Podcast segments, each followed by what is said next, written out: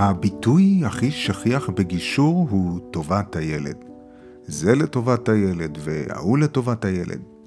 הבעיה היא שטובת הילד זה מושג מאוד רחב ומאוד סובייקטיבי, וההורה שבטוח, בטוח, לא בציניות, אלא בטוח שמה שהוא אומר זו טובת הילד, אבל בעצם אותו הורה רואה את טובת הילד מנקודת מבט סובייקטיבית שלו, וזה בסדר. זה ההורה וזו נקודת המבט שלו, וכך הוא רואה את טובת הילד שלו.